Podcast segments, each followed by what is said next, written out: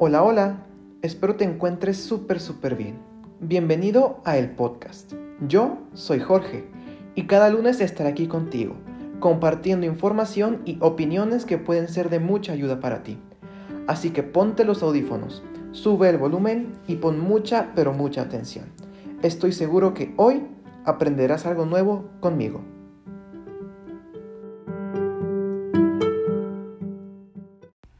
Oigan, ¿cómo están, eh? Hoy les traigo una super felicitación, pero no a todos, nada más a los que cumplan con ciertos requisitos que vamos a tratar en el programa de hoy. Y es una felicitación porque están arruinando su vida de una manera magistral. La están destrozando con tal perfección que es digna de aplaudirse. No, ya en serio. Hoy vamos a hablar de tres cosas que te ayudan a destrozar tu vida. El perfeccionismo, la desmotivación y por último la insatisfacción permanente. Me parece que de este tema voy a tener que hacer dos programas porque si hago uno solo va a quedar muy larguísimo. Entonces, el perfeccionismo. Primero, vamos a dejar claro que no es el perfeccionismo. Porque probablemente muchos están pensando, ay, sí soy, sí soy. Pero puede ser que muy probablemente no lo sean. En primera, el perfeccionismo no es un trastorno como tal. Sí es un factor de la personalidad. Pero para corregirse no se requiere algún medicamento. Forma parte de los comportamientos aprendidos y desarrollados de la personalidad. Pero no es lo mismo la perseverancia y el esfuerzo que el perfeccionismo. Lo normal es que nosotros tengamos expectativas. A veces muy, muy, muy altísimas. Pero son metas que sentimos alcanzables. Y cuando las sentimos así, generalmente nos esforzamos, nos comprometemos. Pero no nos autocastigamos diciendo que si no lo alcanzamos, entonces nuestra vida ya no tiene propósito. Ejemplo, una, una persona perfeccionista se distingue de una persona perseverante por la manera en que reacciona ante sus errores. El perseverante reconoce que falló, se siente triste, por supuesto, e incluso se puede sentir hasta decepcionado por un tiempo. Pero ya cuando pasa este momento de, ay, híjole, no me salió, eh, lo pude hacer mejor, bla, bla, bla, bla, bla. Esa persona se esmera en levantarse, en corregir el error y a volver a intentarlo, empleando otras herramientas y otros métodos. Sabe que lo que le salió mal fue una decisión. O a lo mejor no lo hizo en el momento adecuado o simplemente se equivocó, algo le falló. Pero sabe que el problema no es él, el problema no es su identidad, se sigue sintiendo bien consigo mismo. Pero, si un perfeccionista se equivoca, no ve un error, no ve una situación, ve una catástrofe. Hace una montaña de un granito de arena. Y siente vergüenza, devastación, desprecio porque siente que no tiene lo suficiente para lograr lo que quiere. Y es muy, muy autocrítica. Se castiga, sí, lo vuelve a intentar, pero no porque quiera intentarlo o porque se sienta motivado, sino porque siente la obligación de hacerlo otra vez. Y de la misma manera que siente obligación, siente temor y hasta cierto punto se siente seguro porque todo indica que va a volver a fracasar. Pero él no se puede rendir porque en su cabeza hay algo que le dice que todo el mundo está esperando que dé lo mejor y se siente obligado a dar lo mejor. Ya no lo hace por gusto, lo hace porque hay una obligación intrínseca que lo obliga. Entonces, no me van a dejar mentir cuando digo que hay una gran diferencia entre perfeccionismo y perseverancia. Ahora, ya sabemos que no es el perfeccionismo. Vamos a clarificar que sí es el perfeccionismo. Como dije, no es una enfermedad, sino una manera de pensar. es un patrón del pensamiento que sufre niveles exagerados de expectativa personal. A diferencia del perseverante, que sabe que si se esfuerza lo puede alcanzar, tiene estándares inalcanzables para una persona en sus condiciones. O si son alcanzables, no son sostenibles. Vamos a pensar. El perfeccionista dice, mi meta es siempre sacarme 100 en todo. Es una meta que es alcanzable. Lo puede conseguir dos, tres, cuatro, cinco ocasiones. Pero sacarse 100 en el 100% de las veces y de las cosas, pues es algo que con el paso del tiempo va a ser insostenible. Y además tiene una constante sensación de insuficiencia y frustración. Independientemente de lo que logre, a una persona perseverante le salen bien las cosas y dice, órale, qué bien lo hice. Al perfeccionista le salen bien y dice, mm, pues sí, pero me podría haber salido mejor. Oye, pero si, te sacaste un 100, ¿qué, ¿qué más quieres? Pues sí, me saqué un 100, pero lo pude haber hecho en menos tiempo. Lo pude haber hecho más fácil. Hagas lo que hagas, nunca nada te va a parecer lo suficientemente bueno. Te digan lo que te digan, vas a creer que no lo hiciste bien. Y que te lo están diciendo porque te tienen lástima o porque quieren que no te sientas mal. O sea, lo perfecto no es suficiente. Perfect is not enough. Y aquí surge una pregunta. ¿Se puede ir más allá de la perfección? ¿Ustedes qué creen? ¿Se puede ir más allá de la perfección? Pues sí, sí se puede, pero eso se llama ansiedad. Caer en una especie de locura, de obsesión. Entonces, yo creo no sé ustedes que no conviene ir más allá de la perfección, porque caemos ya en cosas negativas. Pero ¿por qué? ¿De dónde viene el perfeccionismo? Pues es un círculo. Así como el perfeccionismo te lleva a la ansiedad, también proviene y nace de la ansiedad. Producto de esta creencia de que no se es suficiente y de una expectativa real o imaginaria, no importa, de que alguien o algún grupo tiene expectativas sobre nosotros. Nos han puesto estándares a los que tenemos que llegar, sea como sea, que son requisitos para poder pertenecer. No, es que yo no puedo traicionar a mi familia. Yo no puedo decepcionar a mis maestros si desde chiquito me dijeron que, que yo era súper inteligente. Todos esperan de mí lo mejor. Y sí, no dudo que haya familias que ponen estos estándares. Pero hay personas a las que nadie nunca les ha dicho esto. Creen que por ser el mayor, el más estudioso, porque les pusieron una estrellita en la frente cuando eran chiquitos, ya tienen que ser siempre los mejores y los más inteligentes y no pueden fallar. Como si hubiera un ojo que todo lo ve que siempre los juzga? Y tanto te lo repitieron, tanto lo oíste, que ahora que ya estás grande, ya no hace falta que haya alguien afuera, alguien externo repitiéndote lo mismo, porque todas esas vocecitas ahora ya forman parte de ti, se añadieron a tu diálogo interior. Summarizing. Podríamos decir que cuando tienes esta necesidad de perfección, desarrollas la creencia errónea de que tu identidad y tu valía dependen de tus logros. Y que si cumples con todo lo que se supone que tienes que cumplir, eres una persona más valiosa. Pero si no, no sirves para nada y ya fracasaste.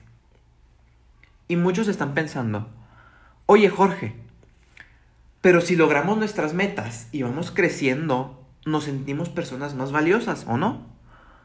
Sí, claro que sí, totalmente. El problema es que el perfeccionista tiene metas y estándares que o no se pueden lograr o no se pueden sostener. necesita continuamente estar teniendo logros que son supuestamente muy significativos, mantener siempre un desempeño altísimo, estar siempre al tope, sin importar las consecuencias que eso pueda tener. No importa si está enfermo, si es joven, si es viejo, si está cansado, no importa nada. Siempre tiene que estar al 115% de su desempeño.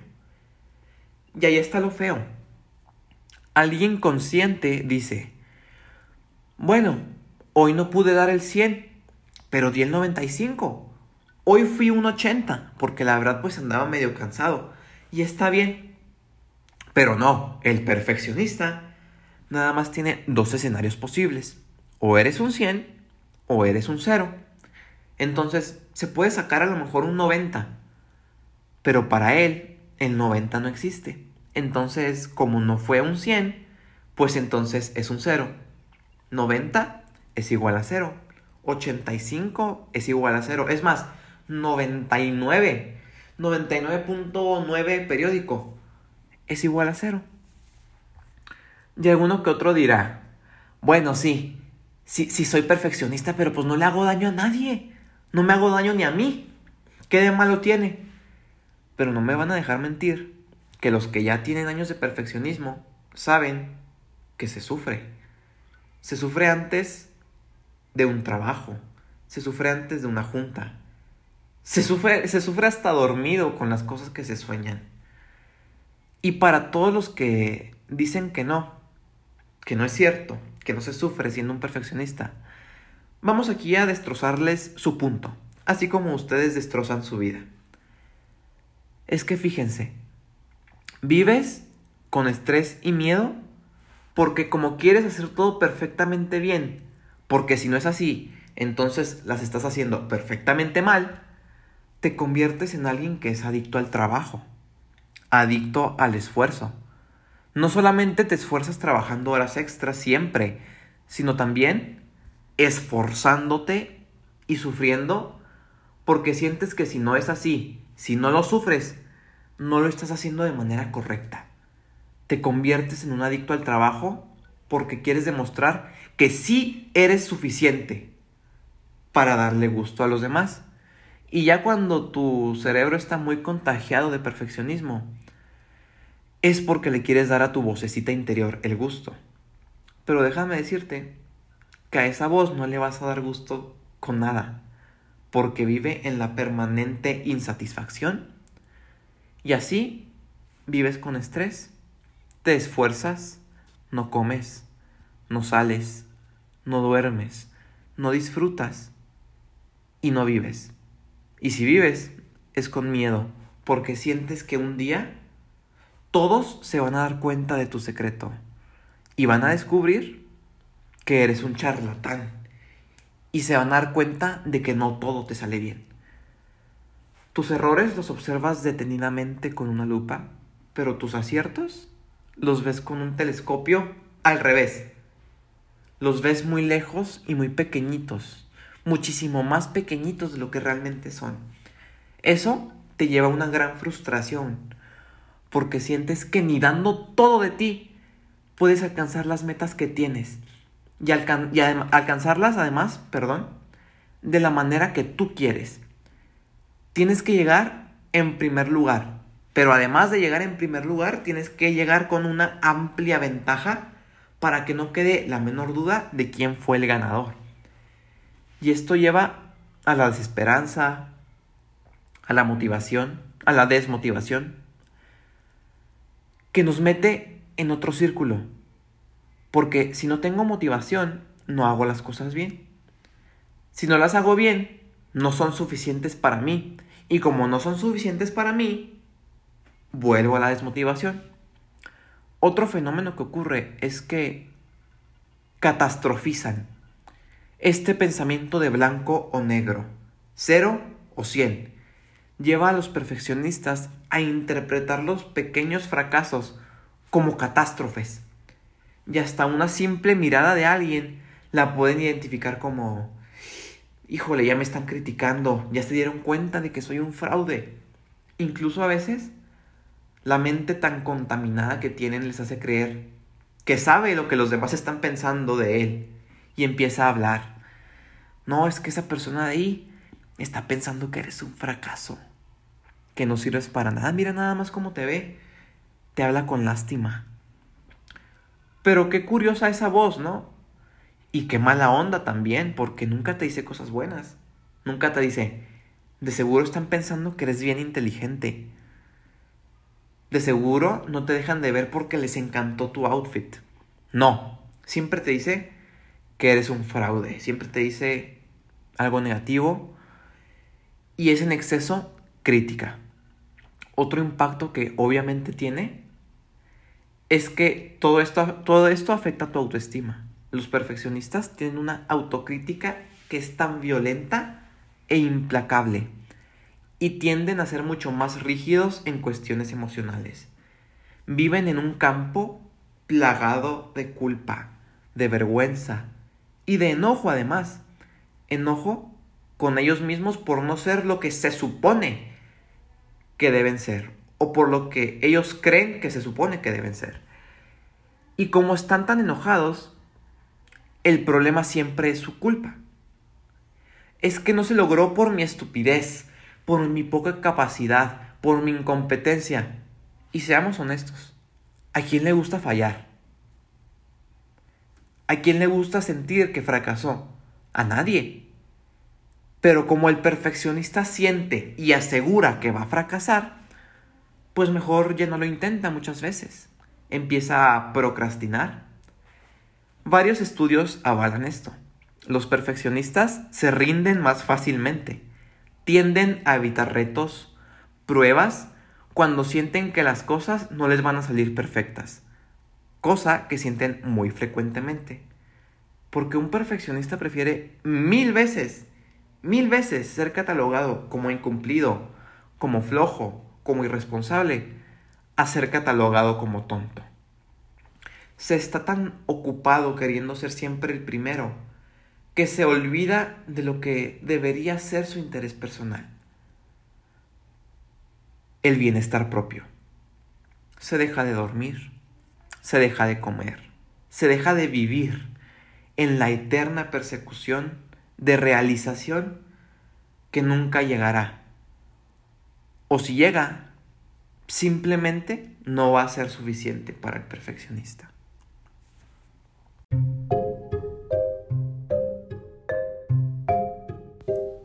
Bueno, entonces yo creo que sí, definitivamente va a salir otra parte con este tema porque em, me gustó mucho.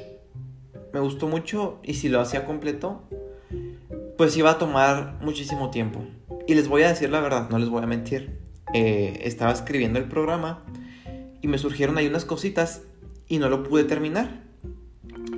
Pero ahorita lo pienso y digo, qué bueno que no alcance a terminarlo porque hubiera quedado larguísimo y se me aburren aquí.